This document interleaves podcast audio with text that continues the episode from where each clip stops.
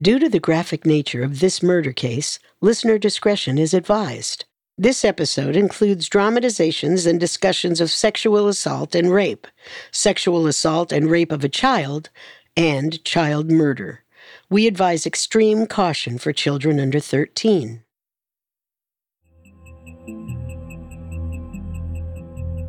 On December 3, 1957, Maria Ridulph was kidnapped from outside her home in Sycamore, Illinois, by a mysterious man who called himself Johnny. Though dozens of detectives tried to solve the case, none succeeded. But Illinois State Police Officer Brian Hanley would try again in 2008. By that point, the girl had already been dead for more than 50 years. Hanley thought this time would be different. This time, the case was open because of a deathbed confession.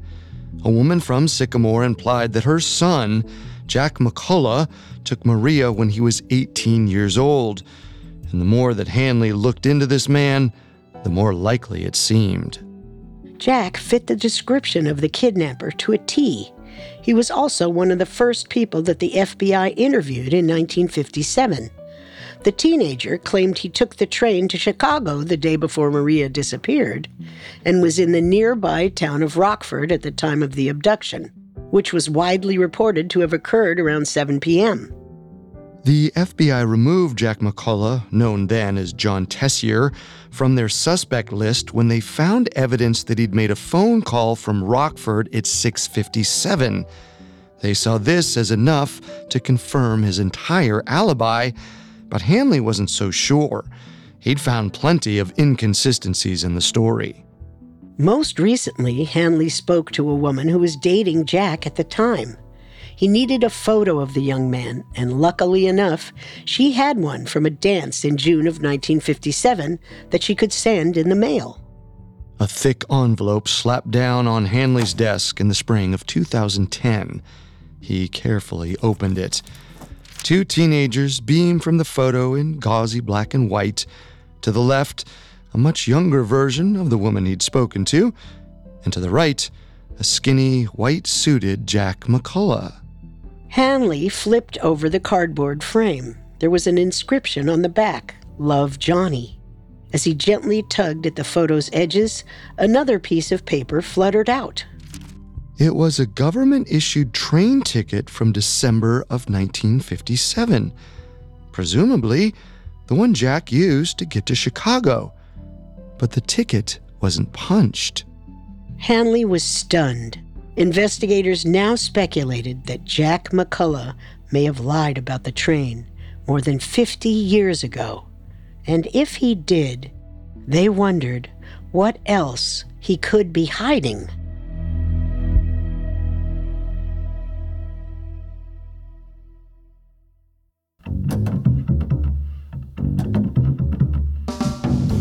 This is Unsolved Murders True Crime Stories, a Spotify original from Parcast. I'm your host, Carter Roy. And I'm your host, Wendy McKenzie. Every Tuesday, we dive into the world of a real unsolved murder and try to solve the case. You can find episodes of Unsolved Murders and all other Spotify originals from Parcast for free on Spotify. This is our final episode on Maria Ridulph. Last week, we covered the 1957 abduction and the surprise confession that reopened the case. This week, we'll find Jack McCullough and follow along as the case goes to trial. 55 years too late. We have all that and more coming up. Stay with us. This episode is brought to you by Anytime Fitness. Forget dark alleys and cemeteries. For some, the gym is the scariest place of all, but it doesn't have to be. With a personalized plan and expert coaching, Anytime Fitness can help make the gym less frightening. Get more for your gym membership than machines. Get personalized support anytime, anywhere. Visit AnytimeFitness.com to try it for free today. Terms, conditions, and restrictions apply. See website for details. There's no better feeling than a personal win, and the State Farm Personal Price Plan can help you do just that. Talk to a State Farm agent today to learn how you can bundle and save with the personal price plan. Like a good neighbor, State Farm is there. Prices are based on rating plans that vary by state. Coverage options are selected by the customer. Availability, amount of discounts and savings, and eligibility vary by state. Wyndham Hotels and Resorts makes travel possible for all. Whether it's the long haulers looking for a great cup of coffee, a roomier rest for the on a whim road trippers, or a place to make summer memories with the whole family. No matter who you are, where you're going, or why, with 24 trusted brands to choose from like La Quinta, Days Inn, and Super 8, your Wyndham is waiting. Get the lowest price at wyndhamhotels.com. Restrictions apply. Visit website for more details.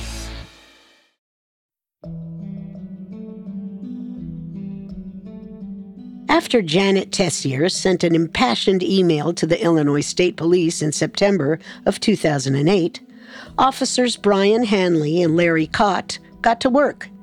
Janet had heard her mother implicate her older brother, Jack McCullough, as she was dying of cancer in 1994. At the time, he was still using his birth name, John Tessier. Janet contacted multiple law enforcement agencies in the 14 years since her mother's deathbed accusation, but they all turned her away. She explicitly told the Illinois State Police that this was her last attempt to find an investigator. Maria Ridulph's story was almost an urban legend by then, and most people assumed it'd never be solved. But Janet's desperation convinced the state police to make one final attempt. The two agents who reopened the case knew exactly what they were up against. There was hardly any physical evidence found where seven year old Maria disappeared on December 3, 1957, and only one person saw the man who took Maria away her best friend, Kathy Sigman, who was only eight years old at the time. It had been more than half a century. Any investigator on this case would be up against a ticking clock. So Kott and Hanley knew they needed to track down witnesses and gather information as fast as possible. Hanley and Kott methodically tracked down Jack's other siblings and friends from high school.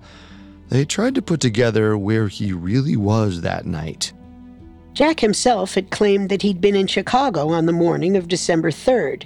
He'd taken the train there the day before to take a military physical and needed to stay overnight for additional tests.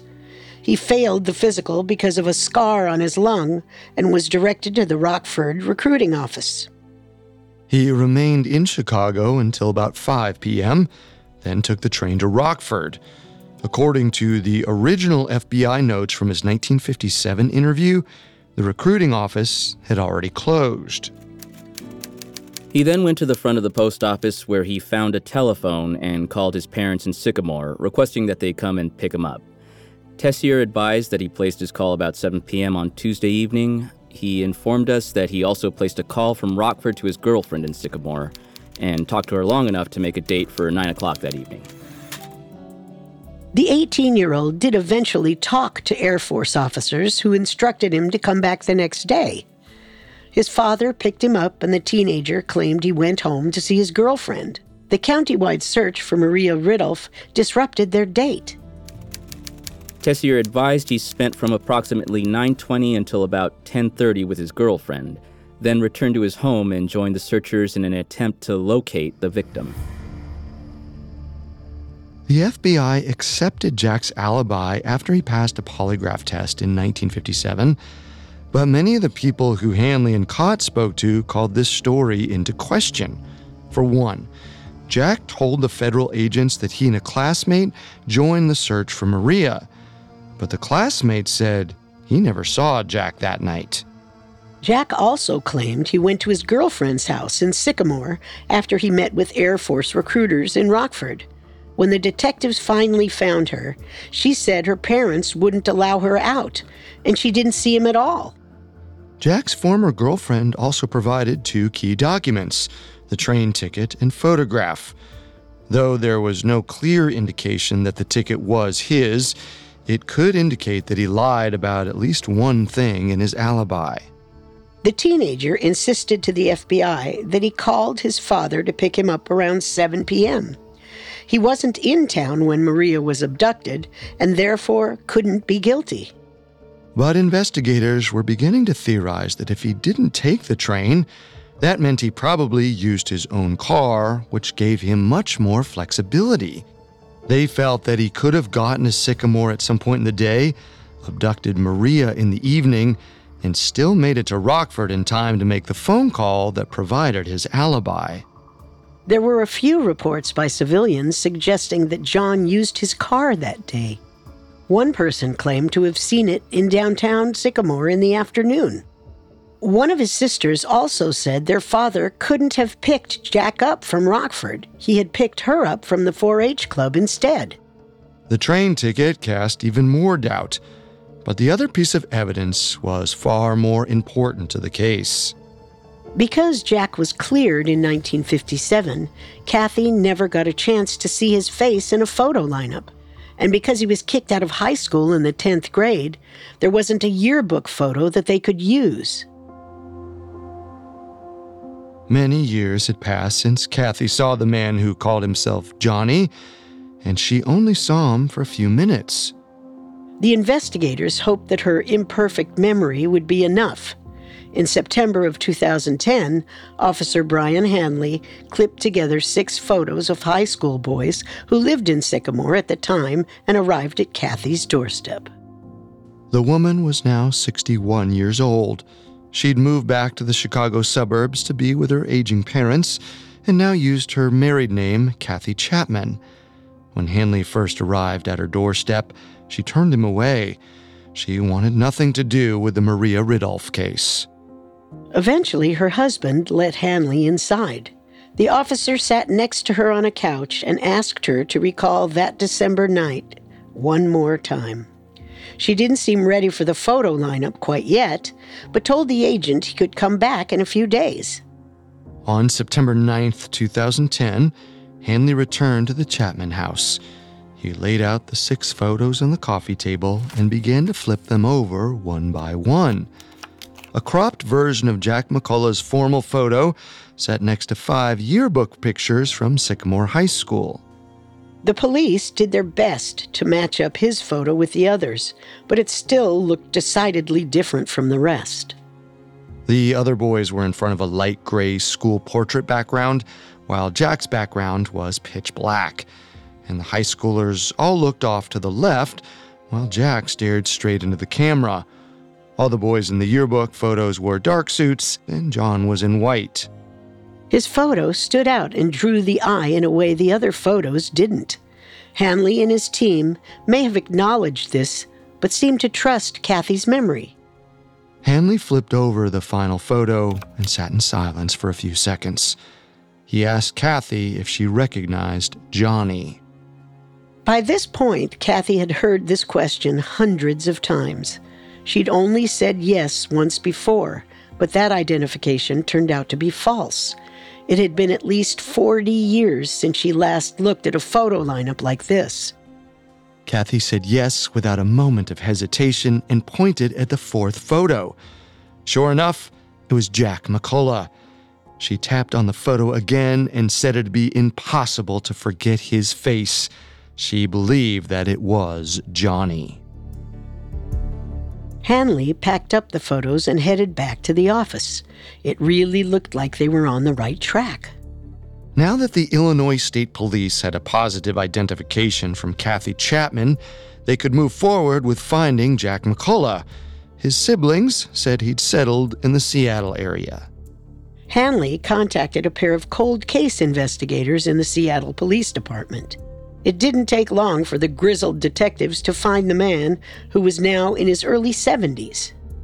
Jack Daniel McCullough, formerly known as John Tessier, seemed to have a fairly quiet life. He worked as a security guard at a retirement complex. He changed his name in the mid 1990s when he got married to his fourth wife, who he still happily lived with. After he left Sycamore in 1957, Jack joined the Air Force.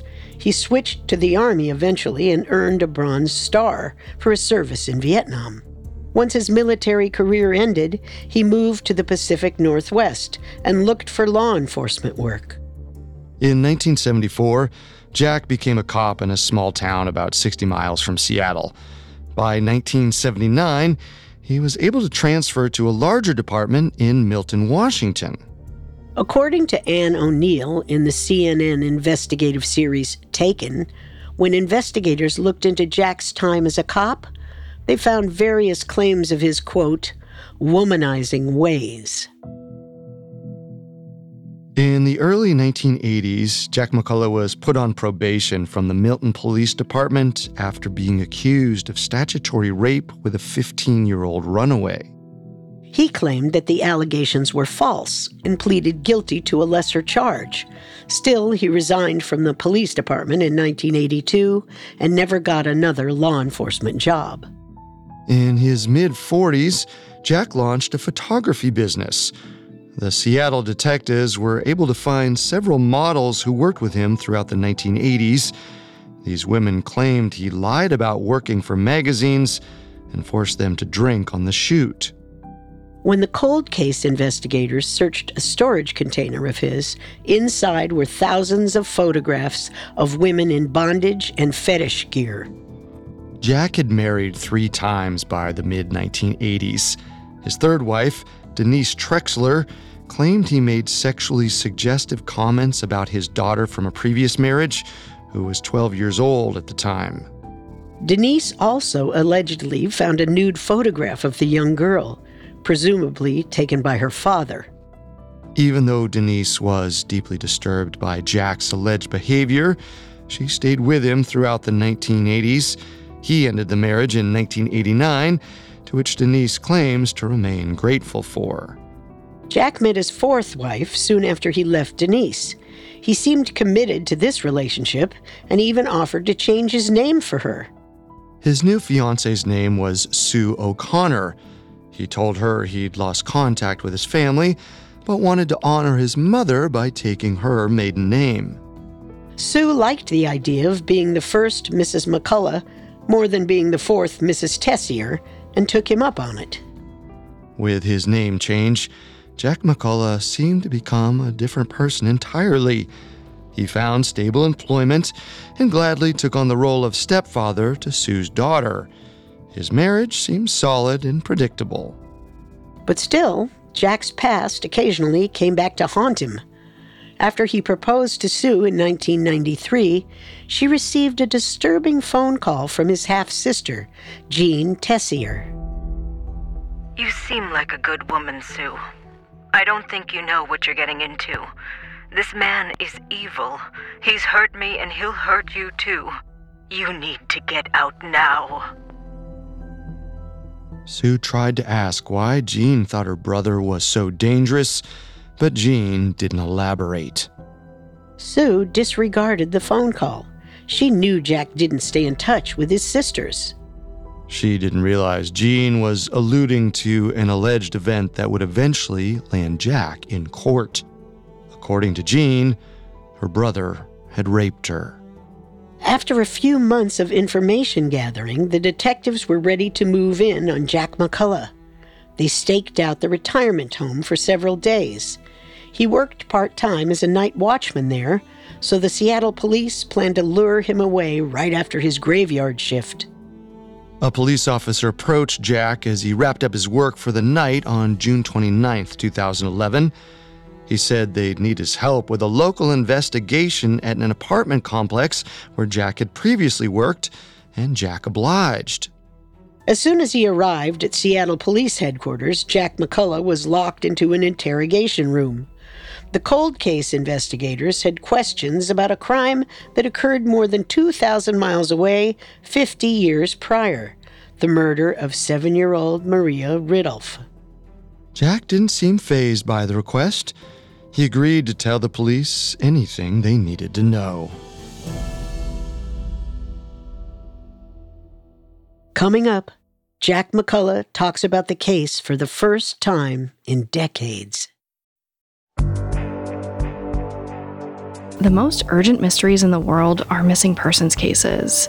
The stakes are too high not to pursue every plausible possibility, and some implausible ones too. I'm Sarah Turney, host of the new podcast Disappearances. in 2020 after spending years searching for the truth. I used social media to help bring justice to my sister Alyssa's nearly two decades long disappearance. Now, every Thursday on Spotify, I'm exploring the many reasons people disappear and the impact their absences can have on those left behind. From child abductions and mystifying murders to those who took drastic measures to start over. Each episode of Disappearances journeys through a different high profile missing persons case, ripped from the headlines and ripe for explanation. Because no one just vanishes into thin air. The answers are out there, waiting to be found. Follow the Spotify original from Parcast Disappearances. Hear a new episode every Thursday, free and only on Spotify.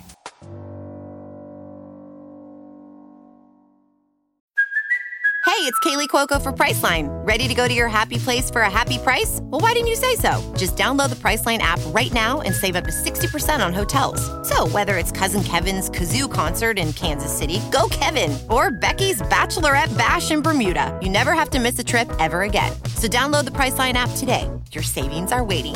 Go to your happy place for a happy price. Go to your happy price, Priceline. Now, back to the story.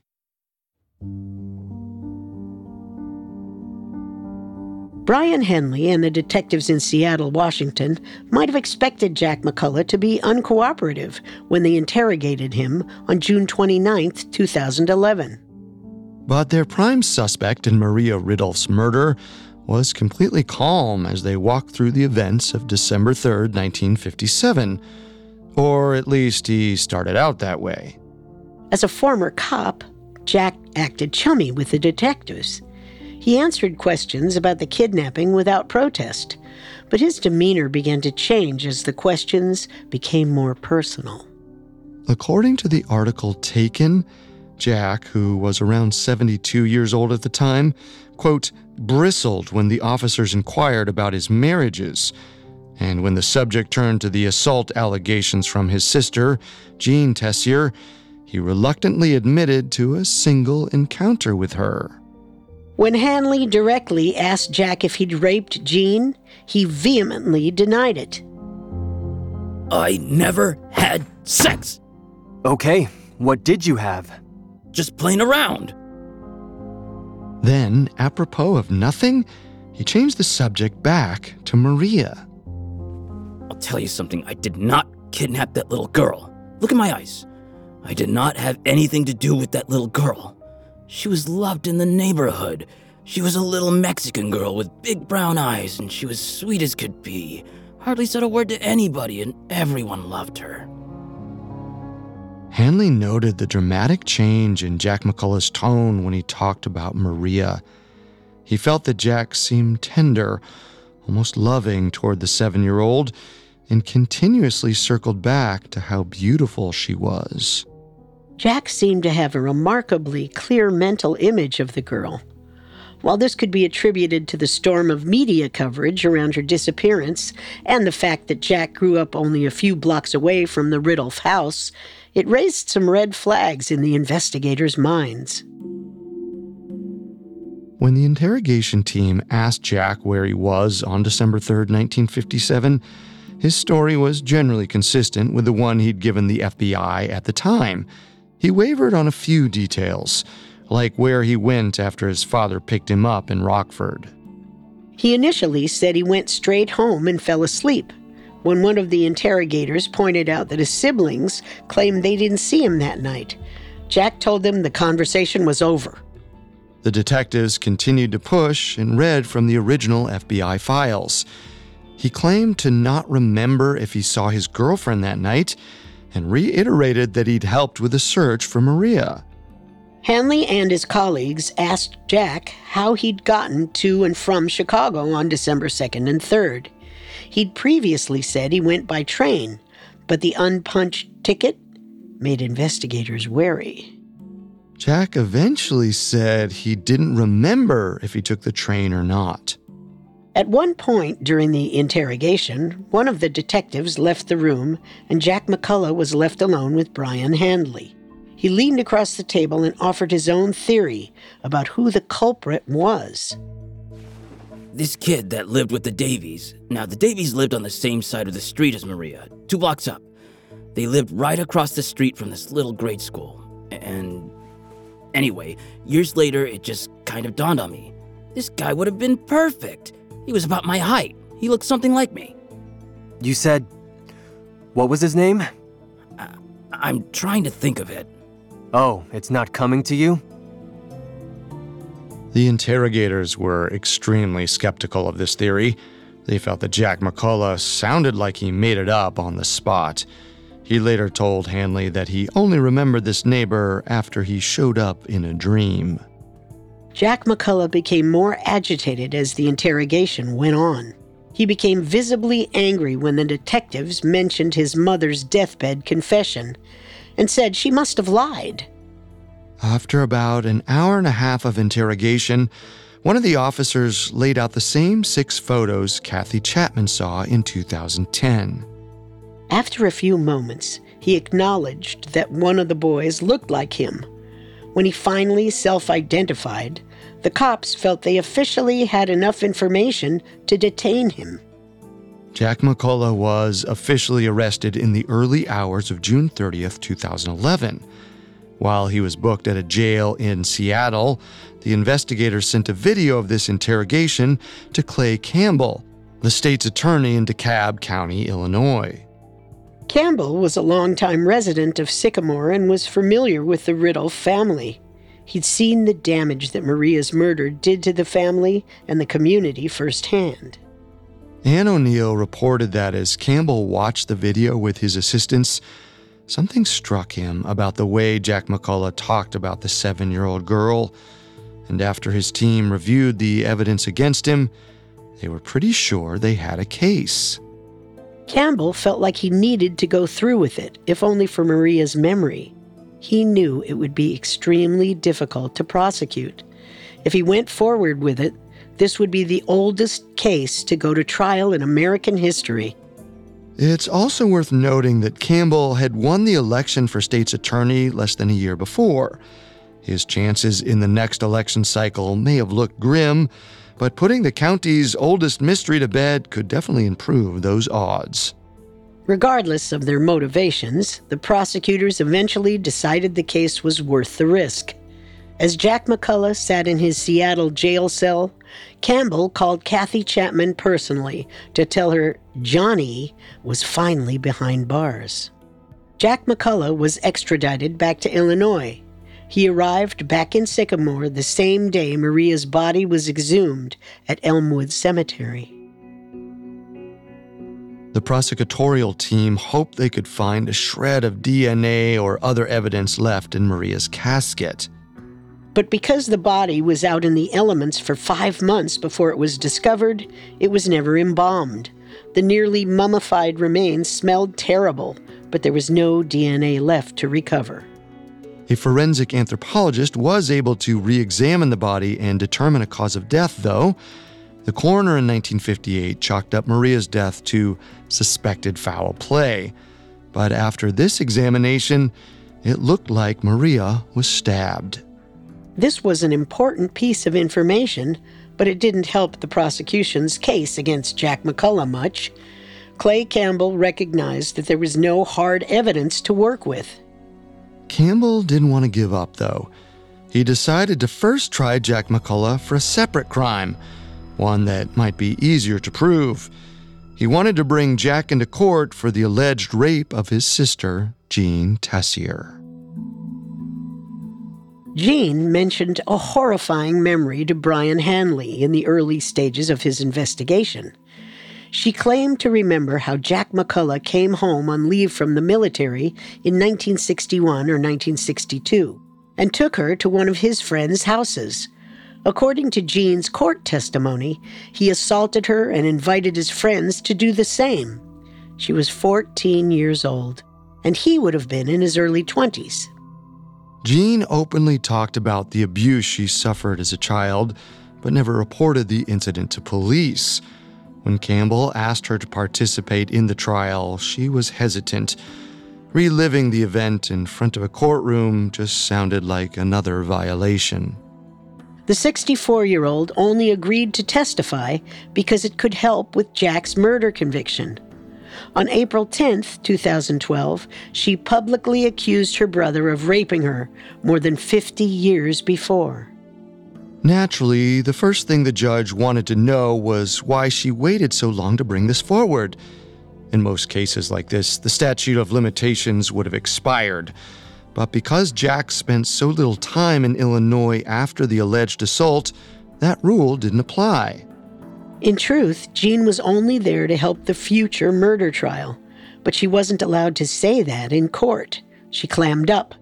Once cross examination started, it appeared difficult for her to recall certain details. Her testimony appeared inconsistent, and two men who lived in the house where she said the assault took place denied her story. She left before the verdict could be read because she knew they'd lose. And she was right. Jack McCullough was acquitted, and the prosecution tried to regroup. Their strategy failed. The prosecution had no choice but to keep going. Throughout the summer of 2012, they continued to prepare for Jack McCullough's murder trial, but they knew that in order to win it, they'd need to be very strategic or very lucky.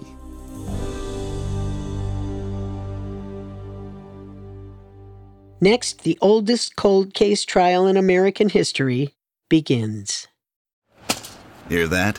It's the sound of someone whacking the ground with a rake. Specifically, they're beating around the bush, which we've done enough of in this ad too, so let's get right to it.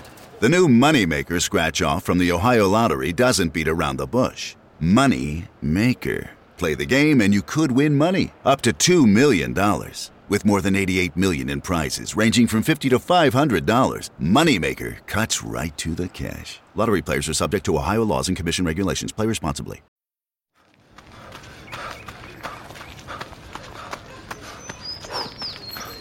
Going for your first ever run around the park. Literally running errands all over town. Running for the finish line and your personal best. If you run, you're a runner. Find the shoes and clothes to run your way at newbalance.com slash running. New Balance. Run your way. Now, back to the story. In September of 2012, Jack McCullough was finally put on trial for the alleged abduction and murder of Maria Ridulph, who disappeared from a street corner in Sycamore, Illinois in 1957. According to a witness at the trial, the 73 year old seemed confident in the courtroom, and from his perspective, he had good reason. He'd been acquitted of the sexual assault charges that the prosecution threw at him a few months before. And if that case was difficult to prove, this one would be nearly impossible. There was no physical evidence that tied him to Maria's murder, and there was plenty of documentation that he was out of town when Maria was abducted. Besides that, the main pieces of evidence against him seemed remarkably weak. One was an alleged deathbed confession from his mother, who was on heavy doses of morphine at the time. The other was an identification from a seriously flawed photo lineup. The defense team could easily swat away both of these, and once they showed the FBI files and phone records that cleared him, the case would basically be over. The main thing he'd be up against was public opinion. The memory of Maria still stuck around in Sycamore, and it seemed unlikely that a jury could be fully unbiased in a case that had become local legend. But he didn't even need to worry about that. Due to the massive amount of media coverage and the sensitive nature of the case, Jack's defense team opted for a bench trial. There was no jury whatsoever.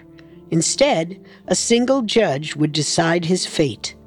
In other words, he only needed to convince one person he was innocent. But as the trial got underway, Jack's smile faded. He learned that the presiding judge would not be the same person who ruled him innocent in the trial five months earlier. Because of a potential conflict of interest, a judge from a neighboring county took her place. He also learned that this judge, James C. Hallock, made two rulings before the trial began that could completely alter the outcome. Because nearly 55 years had passed since the kidnapping, there were very few witnesses left.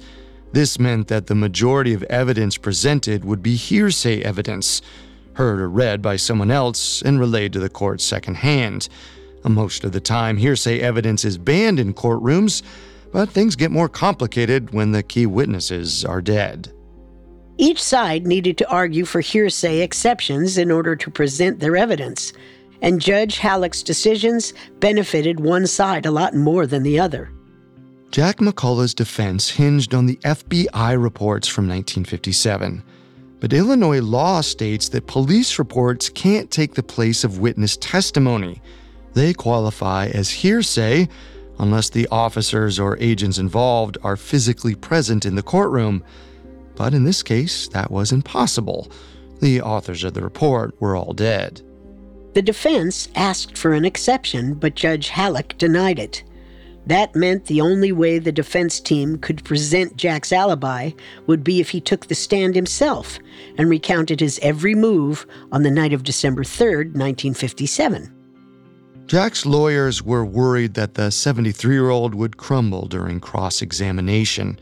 They knew he'd changed his story several times in the last 50 years. Even if he did his best to tell the truth, the night was so far in the past, he'd be hard pressed to get every detail right. Meanwhile, the prosecution team asked Hallock for a hearsay exception for Eileen Tessier's deathbed confession. Obviously, Jack's mother wasn't able to testify herself. She died in 1994. Judge Hallock allowed Janet Tessier to give secondhand testimony about her mother's words, but didn't promise to take it at face value. These hearsay rulings gave a boost to the prosecution and hobbled the defense. After these massive changes in the evidence allowed in court, it was hard to expect anything other than a guilty verdict. The trial began in earnest, and each side presented their scenario of what happened the night Maria was kidnapped. Both the prosecution and the defense agreed that Jack McCullough was in Chicago from midday on December 2nd to around noon on December 3rd, 1957. But the timelines diverged from there. Because of the unpunched train ticket, the prosecution argued that Jack must have driven his car to Chicago on December 2nd. Even though he told the FBI he'd been in Chicago between noon and 6 p.m., someone claimed to have seen the car in downtown Sycamore around 2:30. According to witness testimony, Jack later asserted that he'd sold the car the day before because he had planned to join the military. If it was seen driving around, the new owner must have been behind the wheel. The prosecution wasn't allowed to present the train ticket as evidence. Still, they argued that if Jack did have access to his car, that meant he could have been in Sycamore when Maria was taken. The prosecution presented a speculative timeline of the night of the crime, but there are key details that don't add up. According to them, Jack McCullough approached Maria Ridulph and her friend Kathy around 6:15 p.m. on the night of December 3rd.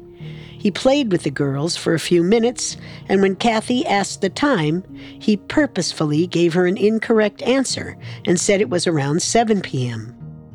The prosecutor said that after Kathy left to grab her mittens, Jack must have lured Maria to his car and forced her inside.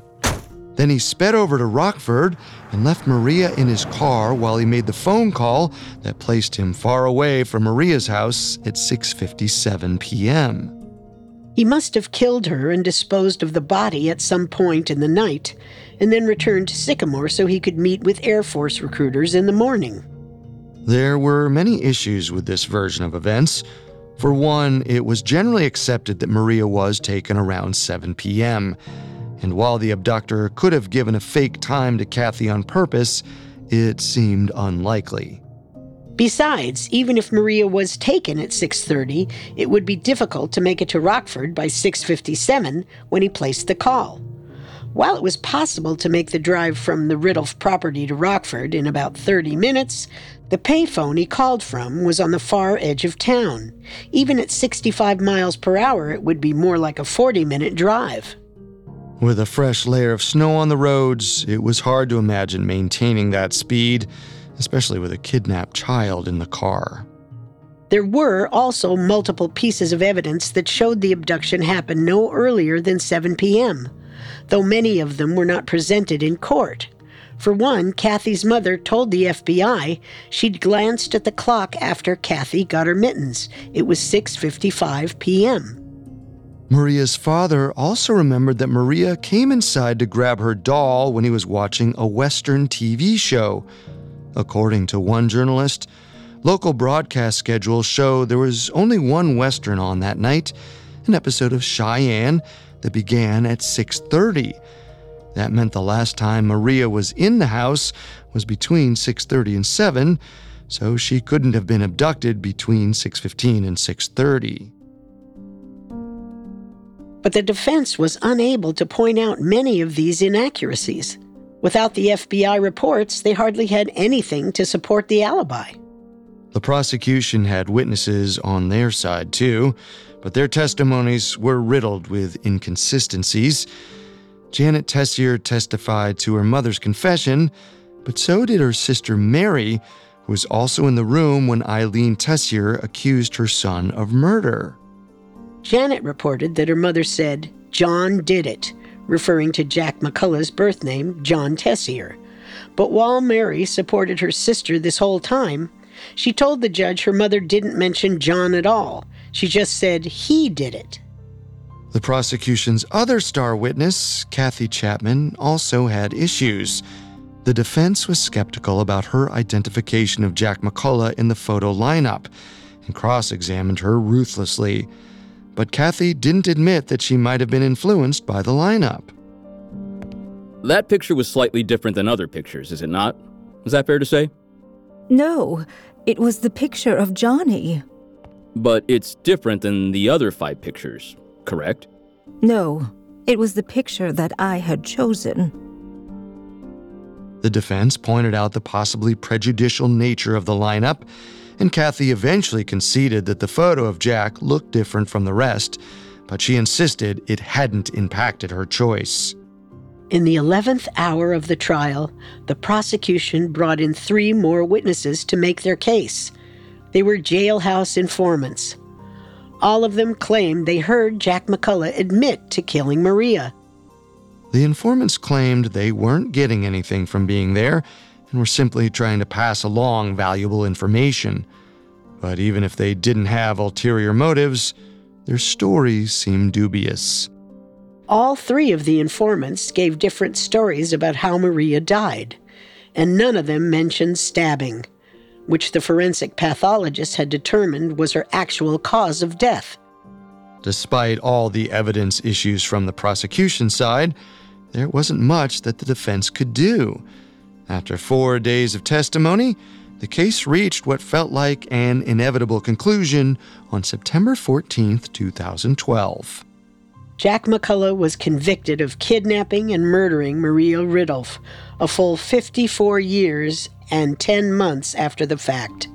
A wave of media coverage followed, lauding the investigative team who closed one of the oldest cold cases in the nation. But the inconsistencies in the prosecution's story and the unfair nature of the trial continued to gnaw Jack's family and legal team. The evidence that he actually kidnapped and killed the seven year old was painfully thin. His stepdaughter, Janie O'Connor, wrote as much in a letter to the judge dated November 30th, 2012. This case is unprecedented, and in the future I am positive it will be overturned on appeal. Those involved and the decisions made in this case will be scrutinized, and I can only hope the people involved will be held accountable for their actions. In the week after the abduction, my dad took a polygraph test administered by the FBI. I would like to see the people, some of whom are in this courtroom, take the same test, related to many things about this case. Again, my name is Janie O'Connor. Jack McCullough is my dad. Jack McCullough is innocent. It took only a few weeks after the trial for Jack McCullough to start the appeals process. His defense team argued that the trial was unfairly tipped in the prosecution's favor because more of their witnesses were alive. They also said the photo lineup shown to Kathy Chapman was impermissibly suggestive. This first appeal was denied almost instantly, and the court continued to move forward. On December 10, 2012, Jack McCullough was sentenced to life in prison. After the verdict was read, Maria Ridulph's siblings met with Kathy Chapman on the courthouse steps. It started snowing just like that night 55 years ago. For the first time in half a century, they felt true relief. It seemed like they'd finally made Maria proud. However, for Maria's friends and family, this feeling was short lived. Jack McCullough continued to contest the decision when a new state's attorney inherited the case from Clay Campbell in 2015, he spent six months reviewing every available document, including the previously banned FBI reports. After he looked through more than 4,500 pages of evidence, the new attorney stated that there was reason to believe Jack had been wrongly convicted. On April 15, 2016, the murder conviction was overturned. Jack McCullough broke into a smile as the judge read his ruling. Maria Ridulph's siblings, now in their 60s, sat quietly across from him in the courtroom and thought about the little girl who didn't get to grow up alongside them. After Jack was ruled innocent, one of the siblings told a CBS reporter that she still believed he was responsible. But investigators have moved on.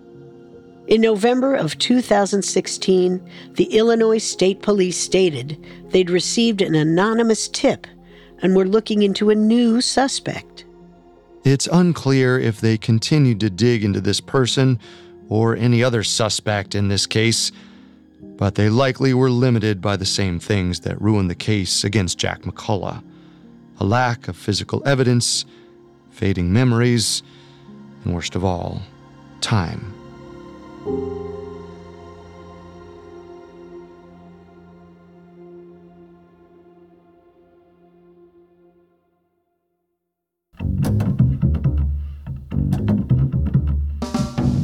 Thanks again for tuning into Unsolved Murders. We'll be back next Tuesday with a new episode. For more information on the case, amongst the many sources we used, we found Ann O'Neill's CNN series Taken, the coldest case ever solved, extremely helpful to our research. You can find all episodes of Unsolved Murders and all other Spotify originals from Parcast for free on Spotify. We'll see you next time. If we live till next time. Unsolved Murders True Crime Stories is a Spotify original from Parcast. Executive producers include Max and Ron Cutler. Sound design by Michael Langsner, with production assistance by Ron Shapiro, Trent Williamson, Carly Madden, and Travis Clark. This episode of Unsolved Murders was written by Kylie Harrington, with writing assistance by Giles Hofseth, fact checking by Cheyenne Lopez, and research by Mickey Taylor. The amazing cast of voice actors includes Tom Bauer, Drew Lawn, and Jen Wong. Unsolved Murder stars Wenndy Mackenzie and Carter Roy.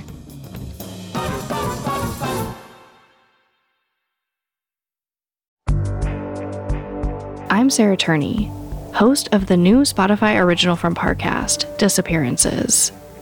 Every Thursday, join me for an exploration into history's most gripping missing persons cases following timelines, analyzing clues, and piecing together as many answers as possible to find the truth.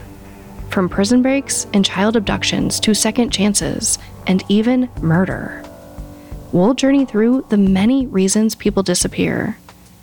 Follow my new podcast, Disappearances, free and only on Spotify.